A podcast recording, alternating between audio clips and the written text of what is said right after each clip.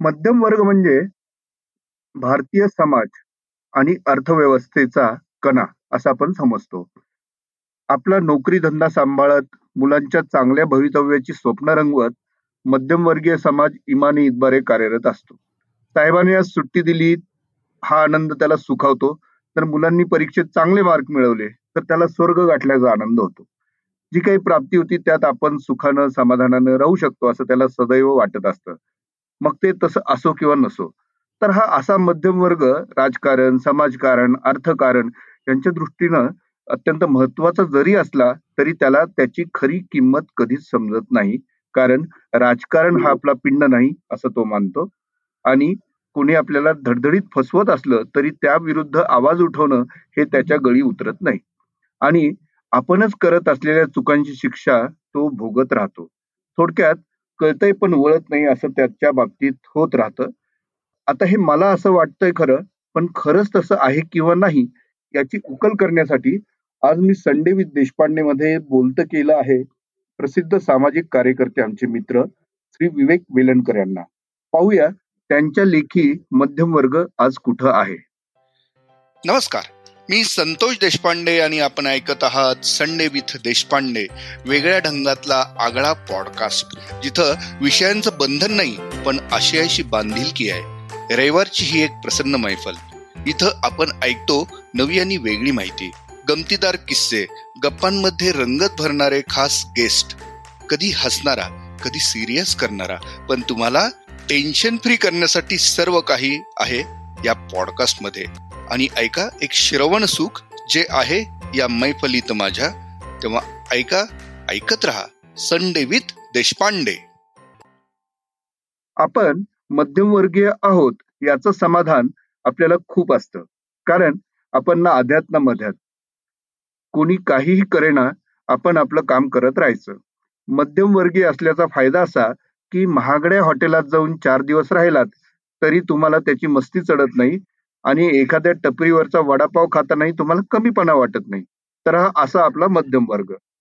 पण हा मध्यम वर्ग गेल्या काही वर्षात अस्वस्थ असल्याचं मला जाणवतं. ही अस्वस्थता नुसतीच आर्थिक व सामाजिक घडी विस्कळीत होत असल्यानं करोनाचं संकट डोक्यावर आल्यानं झालेली आहे किंवा त्याला अनेक काही कारणं आहेत याची जरा उकल व्हावी म्हणून मी आपल्यातच वावरणाऱ्या एका सजग व्यक्तिमत्वाला बोलत केलं आहे आणि त्यांचं नाव आहे विवेक विलनकर. पक्के पुणेकर आणि म्हणून सजग.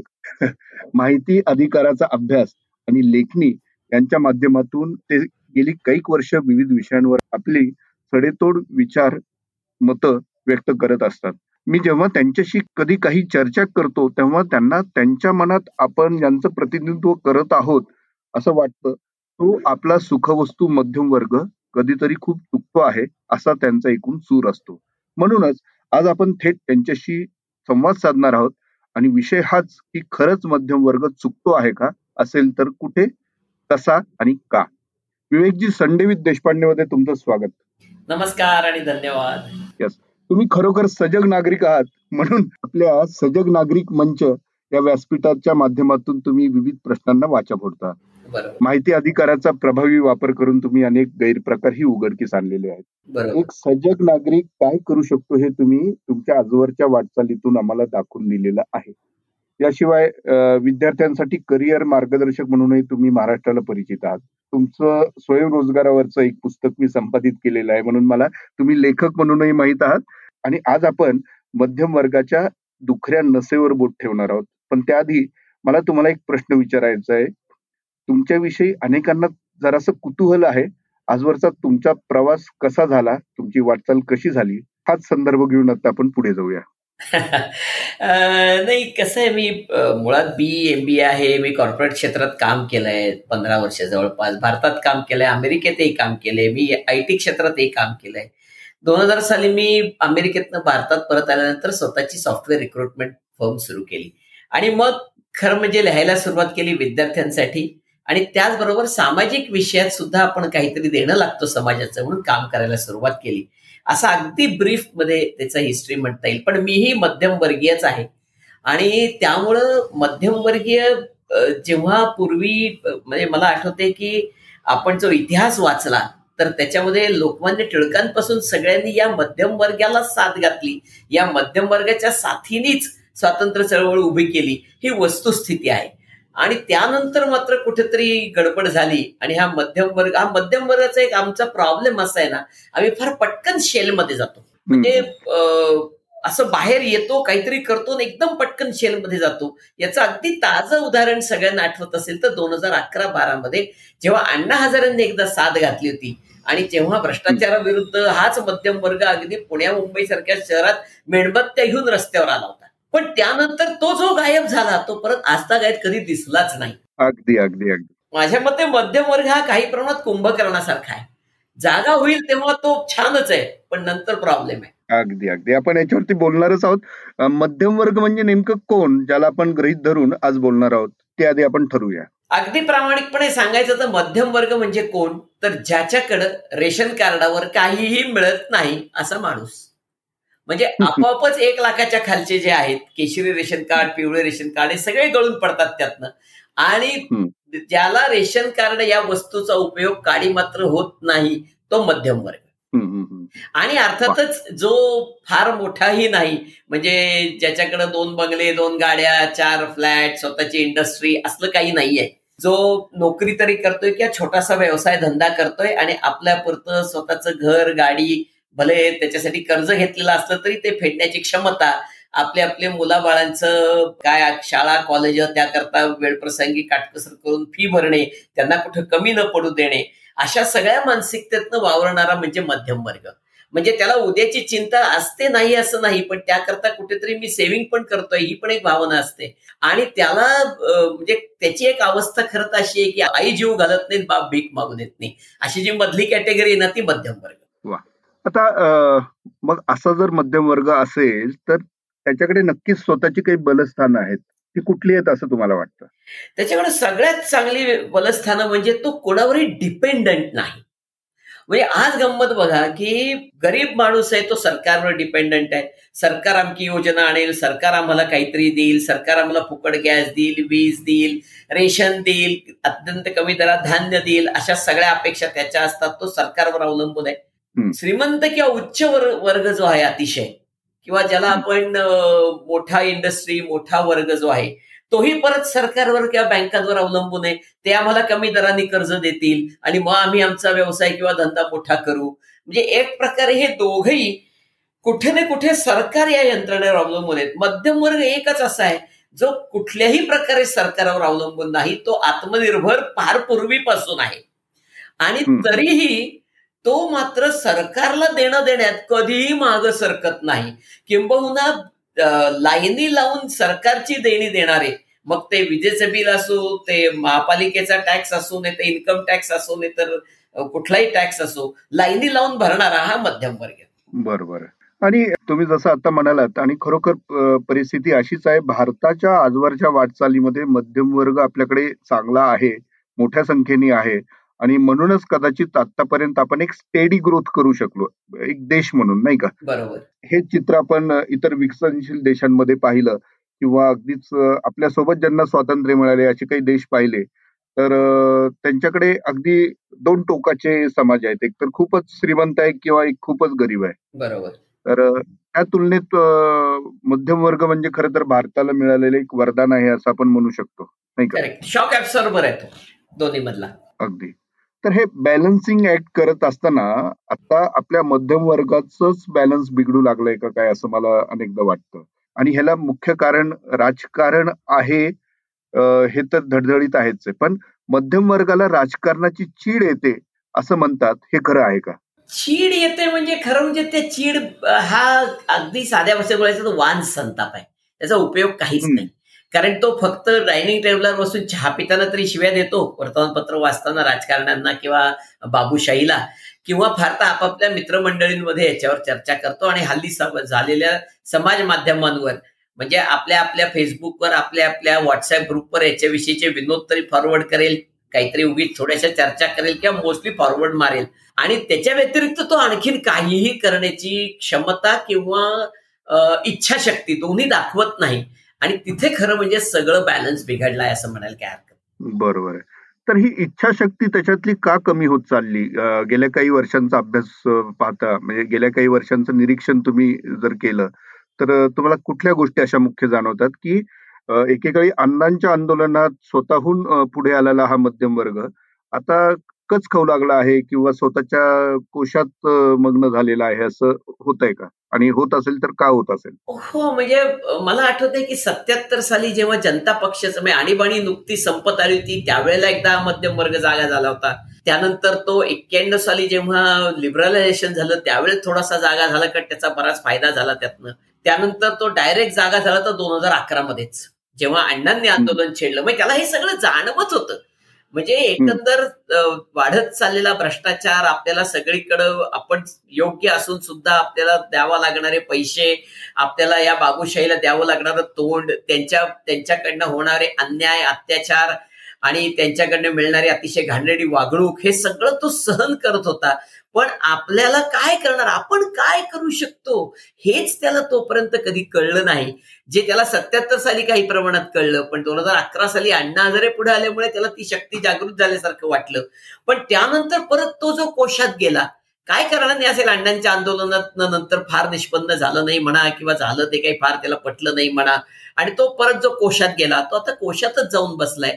आता आणि उलट त्या कोशावर आवरण घालायची कामं ही सोशल मीडिया किंवा काही राजकीय विचारधारा करतायत असं एकंदर चित्र आता समाजामध्ये दिसत आहे त्यामुळे त्याला आता त्या कोशातनं बाहेर काढणं हे खरोखरच प्रचंड मोठं अवघड काम झालेलं आहे ही वस्तुस्थिती आहे.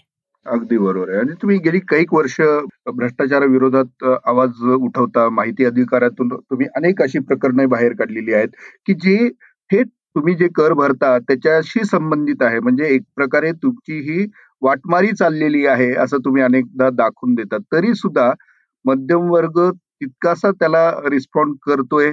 त्याला एक मार्ग तो दिसत नाही कशा पद्धतीने आपण सपोर्ट करावा असं आपल्याला अनेकदा दिसतं. म्हणजे वृत्तपत्रातून काहीतरी लेख येणं किंवा त्याच्याविषयी बातम्या येणं आणि ते आपण वाचणं याच्या पलीकडे पुढं काहीच घडत नाही. तर मध्यम वर्गाला आता भ्रष्टाचार सहन करण्याची देखील एक सवय लागली का काय असं कधी कधी शंका माझ्या मनात येते? म्हणजे मध्यम वर्गाला एक वरदान आहे. अमर्याद सहनशक्ती अमर्याद सहनशक्ती म्हणजे त्याला कुठल्याही गोष्टीचा हल्ली रागच येत नाही तर सहनच करायला शिकलाय. म्हणजे मला अगदी खरंच गंमत वाटते. आता आजचीच गोष्ट आहे पेट्रोल शंभर रुपयाच्या वर गेले त्याला काही वाटत नाहीये त्याचं. तो म्हणतो हा ठीक आहे आता काय करणार हो? काय करणार होई मानसिकता त्यांनी अभ्यास सुद्धा सोडून दिलाय सगळ्याचा. येते तेही वेडवाकडं होऊन येते समाज माध्यमातनं. त्याला हे खरं म्हणजे जाणवतंय कुठेतरी की सरकार नावाची यंत्रणा आपल्याला लुटते लुटतेच नाही तर फसवते पण. ती आपल्याला असं सांगते की आंतरराष्ट्रीय बाजारातले क्रूड ऑइलचे दर आणि डॉलर टू रुपीचा रेशो याच्यामुळं तेलाच्या किमती फरक पडतो. आमचा काहीच संबंध नाही तेलाशी. हे अर्धसत्य आहे हे त्याला कळतंय पण वळत नाहीये. म्हणजे गंमत बघा आज आज पेट्रोलची जर प्राइस धरली तर त्याच्यावर जवळपास तेहतीस रुपये केंद्र सरकारचा पर लिटर टॅक्स आहे आणि महाराष्ट्र सरकारचा सत्तावीस रुपये टॅक्स आहे. म्हणजे आज आपण साठ रुपये शंभर रुपयातले सरकारला देतो एक लिटर मागे टॅक्स वर. हे त्याला अजूनही समजत नाही समजून उमजत नाहीये. कुठेच त्याच्यावर प्रतिक्रिया येताना दिसत नाही. त्याच्यावर तो कुठेतरी चिडून उठलाय पेटून उठलाय असं दिसतच नाही. आपल्या लोकप्रतिनिधींना म्हणजे राज्यासाठी आमदारांना किंवा केंद्रासाठी खासदारांना तो याच्यावर कधी विचारतानाही दिसत नाहीये. मी हे किरकोळ उदाहरण सांगितलं मी पेट्रोल प्राइस. दुसरं ज्याच्यावर मी अनेक वर्ष काम करतोय टोल सारखा विषय टोलमध्ये किती झोल आहे आम्ही आतापर्यंत हजार वेळा दाखवून झालंय. सामान्य माणूस त्या टोल भरण्याने चिडीला आलाय. सातत्याने त्याला वेगवेगळ्या गोष्टी सांगितल्या जातात. आता तू फास्टॅग लाव मग तुझा टोलवरचा टाइम कमी होईल. तसंही होताना दिसत नाही फास्टॅग लावून सुद्धा लोकांचा वेळ जायचा तेवढाच जातोय अशी वस्तुस्थिती आहे. लाईनी कमी होताना दिसत नाहीयेत. आणि आता नवीन झेंगट काढले की आता म्हणे शंभर मीटरच्या बाहेर जर लाईन लागली टोल नाक्याला तर त्या वाहनांना फुकट सोडायचं. सामान्य मध्यमवर्गीयांना फार बरं वाटलं. अरे वा वा वा. त्याला हे कळतच नाही. इम्प्लिमेंट कसं होणार? आज जेव्हा सामान्य मध्यमवर्गीय टोल नाक्यावर जातो अगदी भले तो त्या येलो रेषेच्या बाहेर उभा राहिला तरी त्याच्या अंगात ही हिंमत आणि ही त्याची कुवत आहे का? की त्या टोल नाक्यावाल्याशी तो भांडेल आणि मला फुकट सोडा सांगेल. हे नाही होऊ शकत. त्याला माहिती आहे की हे आपण काही भांडू मिंडू शकत नाही बाबा. त्यांनी आपणून सोडलं तर ठीक. आता आपण कोण सोडेल? आपणहून जरी सोडलं तर तिथं फास्टॅग आहेच आहे ना तुमचा? तो आपोआप स्कॅन करून जाणार आहे. एक्झॅक्टली त्यामुळे हे त्याला अजून कळतच नाहीये पण त्याला अशा किरकोळ काही गोष्टींनी सुद्धा तो सुखावतो. आणि मग त्याला लक्षात येतं की अरे यात काहीच घडलं नाही. म्हणजे असंख्य लोकांचे मला फोन येतात. अहो आम्ही त्या पंधरा पंधरा मिनिटं टोल नाही अडकलोय फास्टॅग आहे पण काय करायचं? असे तो इंडिव्हिज्युअल कुरबुरी करतो. पण ज्याला एक सामाजिकरित्या त्यांनी एकत्र यायला पाहिजे त्याच्यावर कुठतरी आवाज उठायला पाहिजे त्याच्यावर प्रश्न विचारले पाहिजेत. असं होताना मात्र दुर्दैवानी दिसत नाही. म्हणजे खरं तर मी पुढे जाऊन असं म्हणेन की मध्यमवर्गाने अशी संकल्पना करून घेतली की आपलं काम पाच वर्षांनी एकदा मतदान करणं एवढंच आहे. म्हणजे माझं कर्तव्य मी पार पाडलं. त्याच्यानंतर मी काहीच करणं अपेक्षित नाही. बाकीचं सगळं निवडून आलेल्या प्रतिनिधींनी मग ते नगरसेवक असोत ते आमदार असोत ते खासदार असोत त्यांनी बघावं आणि मला सुख द्यावं. एवढीच त्याची अपेक्षा असते पण ती दुर्दैवानी पूर्ण होऊच शकत नाही. कारण तो सजग नाही. आणि ह्या मंडळींना चांगलं माहितीये मतदान कसं करून घ्यायचं त्याला कसा भुलवायचा त्याला कुठल्या तरी इश्यू मध्ये कसा अपील करायचं आणि त्याला मतदान करायला लावायचं. पण नंतर पुढे पाच वर्ष तो झोपलेला असेल याची त्यांना पूर्ण खात्री असते आणि तिथंच सगळं गणित बिघडतं अशी आत्ताची वस्तुस्थिती आहे. बरोबर नाही तुम्ही अत्यंत समर्पक अशी उदाहरणं दिली आणि ती आम्ही रोजच्या आयुष्यात अनुभवतो सुद्धा. आणि आता समजा माझ्या केसमध्ये कुठं टोल नाक्यावरती असा विषय आला आणि मी त्या समोरच्याशी काही बोललो तरी सुद्धा माझ्यासोबत असणारे म्हणतात अरे जाऊ दे ना सोडून दे. म्हणजे तो गिल्ट फील आपणच कॅरी करतो पुढे नाही का? असं अनेकदा होतं. मध्यम वर्गाचं ब्रिदवाक्य झालंय जाऊ दे ना छोड दे यार कुठं झगझग करत बसतो? हे जे ब्रीदवाक्य झालंय ना त्याच्यामुळे या सगळ्याच यंत्रणा त्याच्यावर हावी झाल्या आहेत आणि त्याला गृहित धरले सगळ्यांनी की हा काही करू शकत नाही हा बडबड करेल तीही मोठ्यानी नाही तीही आपल्या घरात बसूनच. याची खात्री झाल्यामुळे आज त्याला जे त्याचे हक्क आहेत त्याच्यापासून वंचित ठेवलं गेलं तरी त्याला त्याचं काही वाटत नाहीये. किंबहुना हीच सगळ्यात मोठी शोकांतिका दुर्दैवानी आहे. म्हणजे एक मला असं म्हणावं असं वाटतं की हा संबंध मगाशी मी जे सांगितलं की रेशन कार्ड धारक व्यक्ती त्याला काहीतरी मिळतंय हो. म्हणजे तोही टॅक्स भरतो. म्हणजे हे भूल थापा ज्या समाज माध्यमावर पसरले आहेत की इन्कम टॅक्स भरणारी तीन टक्केच लोक आहेत हे जरी खरं असलं तरी बाकीचा प्रत्येक जण टॅक्स भरतोच आहे. गरीबातला गरीब माणूस सुद्धा टॅक्स भरतो कारण त्यालाही वस्तू विकत घ्यायला लागली की त्याच्यावर जीएसटी आपोआप कलेक्ट होत असतो सरकारचा. पण आपण भरलेल्या टॅक्स मधनं आपल्याला काहीतरी रिटर्न्स सामान्य गरीब जनतेला मिळत राहतात. काही ना काही प्रकारे मिळत राहतात. मग भरले ते काही अनुदान योजना असतील काही कन्सेशन योजना असतील उच्च कॅटेगरी जे त्यांनाही म्हणजे इंडस्ट्री असेल कॉमर्स असेल ट्रेड असेल यातल्याही मंडळींना मिळत राहतं. सरकार काही ना काहीतरी पॅकेज देतं काही ना काहीतरी लोन वेवर्स देतं काही ना काहीतरी देत राहतं.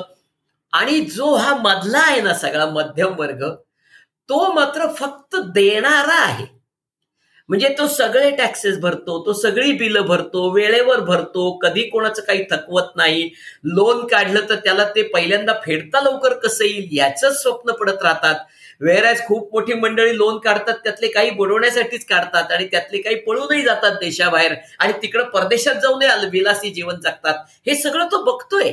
पण त्यांना काही होत नाही त्यांचं काही होऊ शकत नाही म्हणून तो लोन फेडत नाही असं होत नाही. तो बिचारा खाली मान घालून लोनचे हप्ते भरत राहतो कारण त्याला एक उगीच इज्जत नावाच्या गोष्टीची भीती असते. आणि प्रत्यक्षात ही सगळी वरवरची मोठी मंडळी जी आज बिंधास वावरतायत बिंधास बुडवतायत त्यांचं काहीही होत नाही हे तो बघतोय तरी त्याला त्या इज्जतीच्या भीतीमुळे तो बिचारा आहे ते सगळं सहन करतो तो आपली सगळी कर्तव्य पार पाडतो. पण त्याला खरंच काही मिळत नाही. म्हणजे काही वर्षापूर्वीपर्यंत या मध्यम वर्गाला मिळणारी एकमेव गोष्ट होती ती त्या स्वयंपाकाच्या गॅसची सबसिडी. किती हो? महिन्याला दोनशे तीनशे रुपये चारशे रुपयाच्या वर काही मिळत नव्हतं त्याला. की जो माणूस आपल्या उत्पन्नाचा चाळीस टक्के एवढा टॅक्सच्या रूपाने सरकारला देतो. आणि मी हे एक्झॅगरेशन करत नाहीये. चाळीस टक्के प्रत्येक मध्यमवर्गीयाचे पैसे हे सरकारला परत जात असतात. इन्कम टॅक्स फक्त लोकांना दिसतो पण इन्कम टॅक्स शिवाय जो जीएसटी आहे आज सर्वसाधारण जीएसटीच मुळात अठरा टक्के आहे. तो अठरा टक्के जीएसटी त्याच्यानंतर तो घेत असलेल्या प्रत्येक सेवांवर अठरा टक्के जीएसटी मग टेलिफोन बिल असो मेडिकल बिल असो इन्शुरन्सचं बिल असो इलेक्ट्रिसिटीचं बिल असो बँकांची सेवा असो त्या प्रत्येकावर तो अठरा टक्के भरतोय.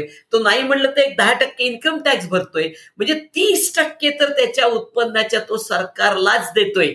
याच्याशिवाय वेगवेगळे जे म्हणजे लोकल लेवलचे टॅक्सेस आहेत महापालिकेचे हे सगळं सगळं तो तो कुठलाही टॅक्स बुडवत नाही तो काही करत नाही. त्यामुळे तीस पस्तीस टक्के तरी रक्कम किंवा त्याच्या उत्पन्नाच्या एक तृतीयांश रक्कम असं आपण म्हटलं तरी एवढी तो सरकारला परत देतोय. आणि त्याच्या बदल्यात तो काही मागत नाही. त्याची अपेक्षा एवढीच आहे की आम्हाला ती सेवा तरी बरी मिळावी. आणि त्याच्या तीही अपेक्षा पूर्ण होत नाही. त्याला तिथंही लाथाडलं जातं. त्याला तिथंही ब्युरोक्रेसीच्या गोष्टींचा सामना करावा लागतो. त्याला तिथंही लाईनी लावायला लागतात. त्याला तिथंही त्रास होतो. पण तो काहीच करत नाही काहीच बोलत नाही. ही दुर्दैवी परिस्थिती आहे. आणि त्यामुळे त्याला ना कुठली कन्सेशन ना कुठल्या सबसिडी ना त्याला काही मिळत त्याला सगळं स्वतःच्या पैशाने करावं लागतं सगळं स्वतःच्या खिशात करावं लागतं. प्लस सरकार नावाची यंत्रणा त्यालाच पोसावी लागते. आणि त्या सरकार नावाच्या यंत्रणेने त्याच्याचकडनं आलेल्या पैशातनं बाकीच्यांना मदत करताना हेल्पलेसली बघत बसावं लागतं. त्याला खरंच काही मिळत नाही. अगदी गेल्या वर्षीचं उदाहरण घ्या. वीस लाख कोटीचं पॅकेज जाहीर झालं करोना नंतर काय मिळालं त्यातलं सामान्य माणसाला? सामान्य मध्यम वर्गीयासाठी त्या वीस लाखातलं काय होतं याचा जर अभ्यास केला तर त्याच्यासाठी काहीही नव्हतं हे आपल्याला दिसून येईल. त्याला एक छोटस काहीतरी मिळायचं होतं तर हप्ते फक्त उशिरा भरलेले चालतील. हप्ते भरण्यात सूट त्याला मिळालेली नाही. किंबहुना त्या व्याजावरचं व्याज माफ व्हावं म्हणून सुप्रीम कोर्टापर्यंत लढे द्यावे लागले आणि तेव्हा कुठं थोडस व्याजावरचं व्याज माफ झालं. म्हणजे या व्यतिरिक्त त्याला काहीही मिळालं नाही. या पॅन्डेमिकमध्ये सुद्धा करोनाच्या संकट काळात सुद्धा की जेव्हा तेव्हाही चांगल्या प्रकारे भरडला गेला. कोणाच्या नोकऱ्या गेल्या कोणाचे पगार कमी झाले कोणाला बाकी काही प्रॉब्लेम आले कोणाला मेडिकल इश्यू झाले कोणाला हॉस्पिटलायझेशन झाली लाखो रुपयाची बिलं त्यांनी खिशातनं भरली. हे सगळं केलं त्या लोकांनी. आणि आता एवढं करून परत मेडिक्लेममध्ये त्याच्याच उरावर बसणार की आता मेडिक्लेमचं प्रीमियम वाढणार म्हणजे परत तोच भरत राहतोय सगळीकडं. म्हणजे देणाऱ्याच्या हात हजारो हीच आज मध्यम वर्गाची परिस्थिती. देतच राहतोय देतच राहतोय देतच राहतोय. घ्यायची वेळ आल्यावर मात्र त्याच्या वाडग्यात काहीही पडत नाही. आणि दुर्दैव असं आहे की त्याला ते ना जाणवत आहे ना त्याला त्याची खंत आहे ना त्याला त्याचा खेद आहे उलटा त्याला त्याचा अभिमान आहे. पण अभिमान बाळगावा तर समोरच्याला तरी तसं वाटलं पाहिजे की बाबा हा काहीतरी करतोय. या मध्यम वर्गाला कोणीही विचारात घेत नाही. सगळे त्याला धुतकारतात. आणि तरीही तो मात्र आपल्या परीने भरत राहतो भरत राहतो देत राहतो देत राहतो. ही खरी दुर्दैवी परिस्थिती खरंय आता तुम्ही जे उल्लेख केले पॅन्डेमिकच्या काळातला असेल किंवा आताही पॅन्डेमिक होऊन गेलाय. आता लसीकरणाचं एक सुरू झालेलं आहे. हो. आणि मला असं नेहमी जाणवतं लसीकरणासाठी आपण स्वतंत्र पैसे देऊ शकतो. याची सगळ्यांना खात्री आहे. आणि त्यानुसार मध्यम वर्ग त्यातला एक मोठा वर्ग स्वतः पैसे देऊन लस घेण्यासाठी उत्सुक आहे. म्हणजे आजही पुण्यातले अनेक नामांकित रुग्णालयांपुढे त्यासाठी रांगा लावून आपण पैसे भरून नाव नोंदणी करण्यासाठी त्यांची तयारी आहे. बरोबर आहे. बरोबर आता मला एक प्रश्न नेहमी पडतो. समजा मी माझ्या जी काही माझी आय आहे किंवा प्राप्ती आहे त्याच्यातनं मी इन्कम टॅक्स म्हणून जे भरतो आहे जीएसटी मागाशी तुम्ही उल्लेख केला तो भरतो आहे. सरकार दरबारी माझ्याकडनं पैसे जात आहेत. पण त्यातला आरोग्यासाठी आपण किती खर्च सरकार करत आहे ह्याचा आतापर्यंत कधीच आपण जाब विचारला नव्हता. किंबहुना आता तो विचारण्याची गरज आलेली आहे का नाही असा मला नेहमी प्रश्न पडतो. आणि जर तसं नसेल तर हे पैसे देऊन लस घेण्याची वेळ आपल्यावर आली नसते. आता याच्यात दोन तीन गोष्टी आहेत. एक तर आरोग्यावर जे काही सरकार खर्च करतं ते मध्यम वर्गीयाकडनं जमा झालेल्या टॅक्स मधनच करत असते त्याला लक्षातच आलं पाहिजे. आणि आयुष्यमान भारत सारख्या योजना असोत नाही तर आणखी कुठल्या योजना असोत. सामान्य मध्यमवर्गीयाला यातल्या कुठल्याही योजनेचा कधीही फायदा मिळत नाही. पण त्याच्याच टॅक्सच्या पैशात या सगळ्या योजना राबवल्या जातात. पण तो मात्र बेनिफिशियरी कधीच नसतो. अगदी लसीकरणाचं उदाहरण घेऊया. आज लसीकरणाची परिस्थिती अशी आहे की केंद्र सरकारला दीडशे रुपयांनी लस उपलब्ध आहे. आणि ते उरावर बसून ती लस घेऊ शकतात. त्यांनी ती लस दीडशे रुपयांनी घेतली तर आज लोकांना जी नऊशे रुपयांनी घेण्याची वेळ येते प्रायव्हेटमध्ये ती वेळच येणार नाही. सरकारने दीडशे रुपयांनी घ्याव्यात आणि त्या वेळ पडली तर जशा पहिला डोस अडीचशे रुपयाला बहुतेक लोकांनी मध्यमवर्गीयांनी सगळ्यांनी अडीचशे रुपयांनी पहिला डोस घेतला. तेव्हा त्याला फार त्याचा चटका जाणवला नाही. पण आज नऊशे रुपये डोस झाला हजार रुपये डोस झाला.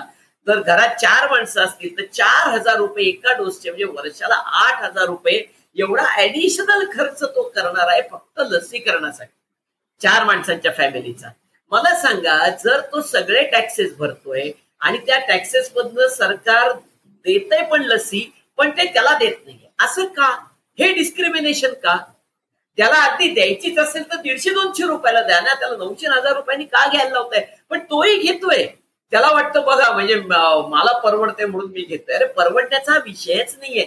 आज आपण सगळ्या देशाची जरी विचार केला तरी सबंध देशाचं लसीकरणाच्या दीडशे रुपयाप्रमाणे जर दोन दोन डोस घ्यायचे ठरले तर सबंध देशाचं बजेट पस्तीस छत्तीस हजार कोटीच्या वर नाही.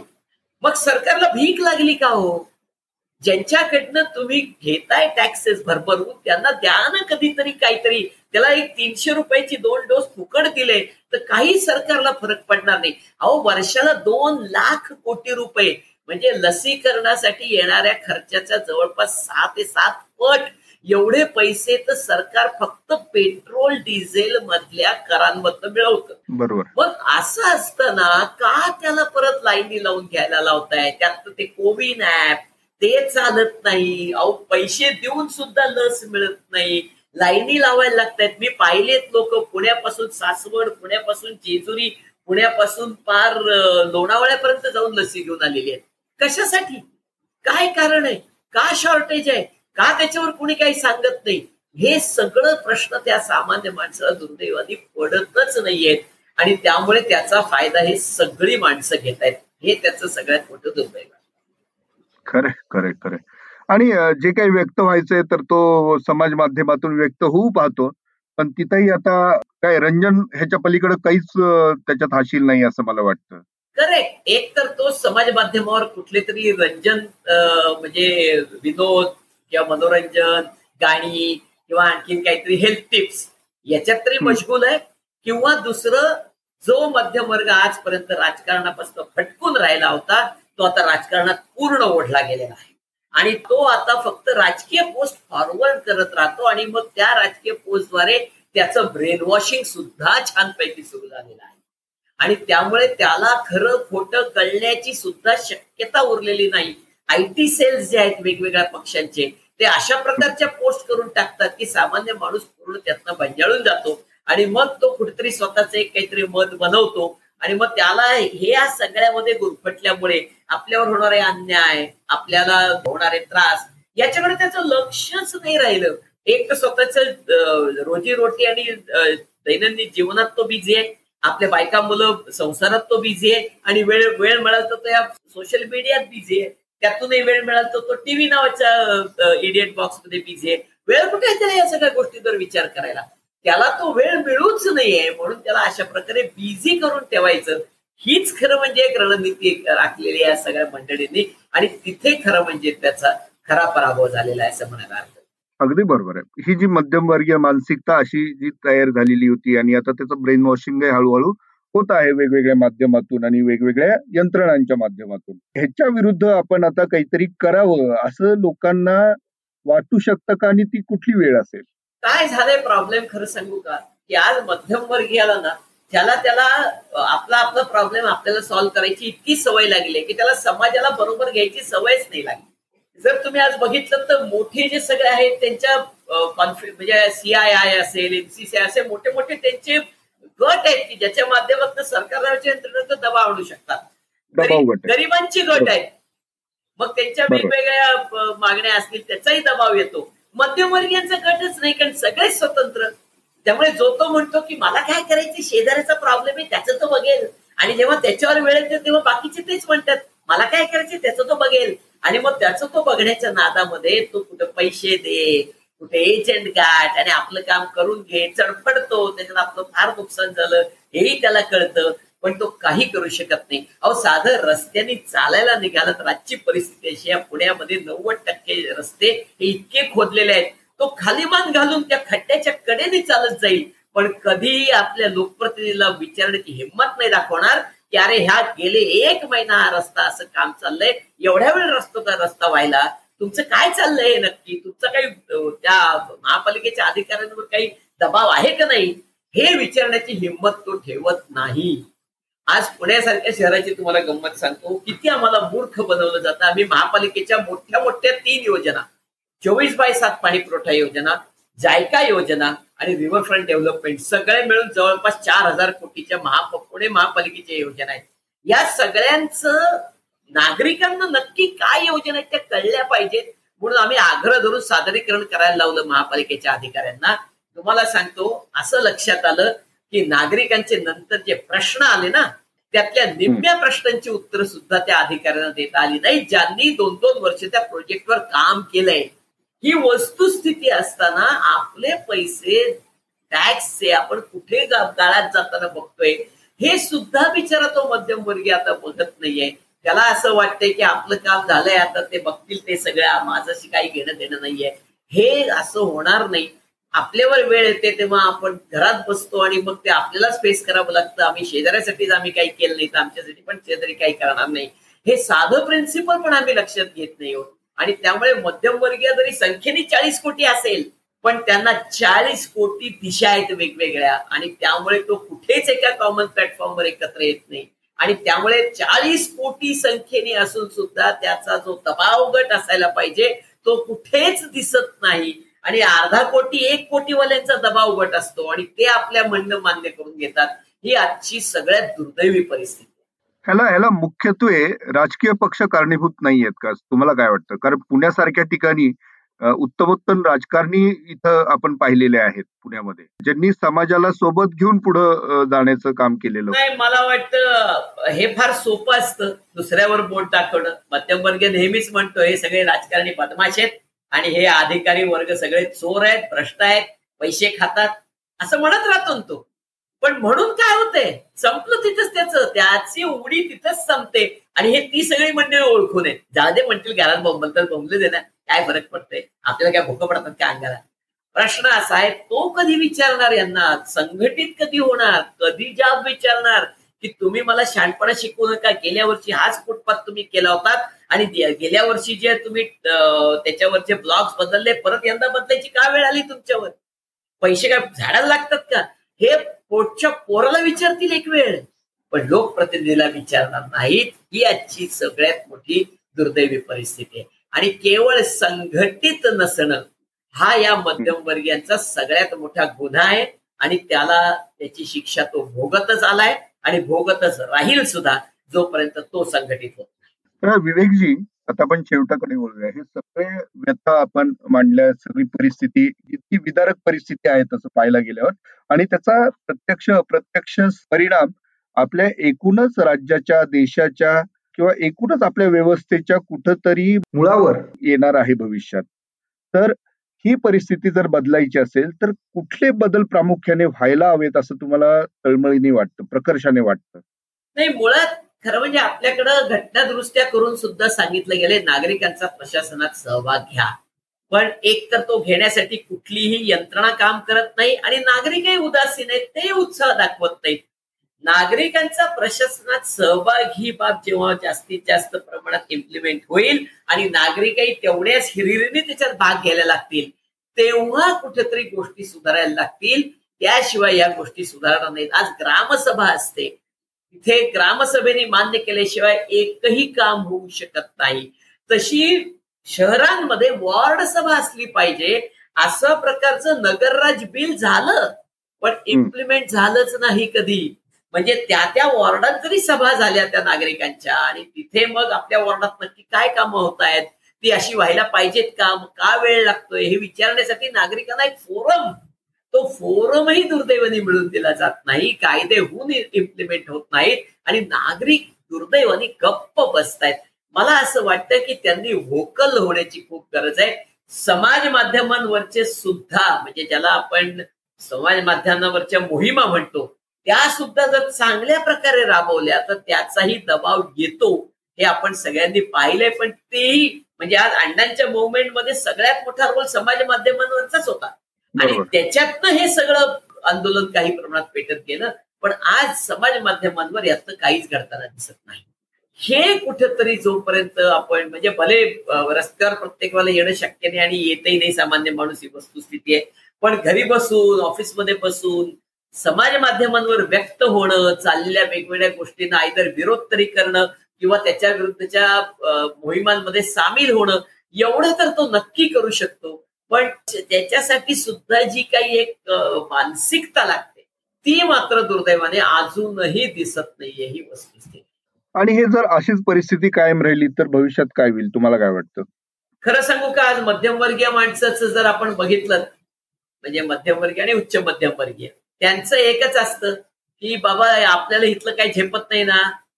जा बाबा तू पोराला सांगतात तू परदेशात जा मी लोन काढतो कर्ज काढतो तू टॅलेंटेड आहेस तू तिकडे जा तुझं कल्याण होईल आम्ही पण येत जाऊ बदनार हे आज तुम्ही जर बघितलं तर मध्यमवर्गीयापेक्षा उच्च मध्यमवर्गीय वर्गात मोठ्या प्रमाणावर आहे.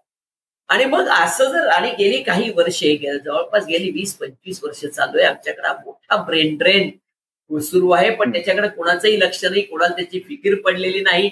हीच मुलं अमेरिकेत जातात युरोपात जातात तिथं चमकतात. आणि मग आम्ही त्यांना म्हणतो भारतीय वंशाचे म्हणून.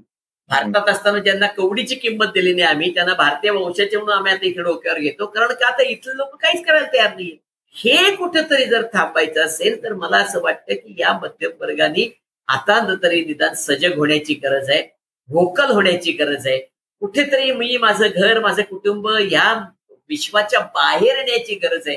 आणि समाज पण माझाच आहे आणि मलाही थोडस कमी कॉन्ट्रीब्युशन समाजासाठी दिलं पाहिजे. अशी त्याची मानसिकता जोपर्यंत डेव्हलप होत नाही तोपर्यंत ह्या परिस्थितीत सुधारणा होणार नाही. चाळीस कोटी माणसं एक एकटीच आहेत आणि एक एकटीच पडली तर त्यांचं भवितव्य अतिशय दुर्दैवी आहे. विवेकजी अत्यंत अंतर्मुख करणारे आता तुम्ही विचार मांडले आणि खरोखर आम्हाला सजग झाल्याशिवाय इथून पुढे पर्याय असणार नाही. हेच त्याच्यातनं अधोरेखित होतं.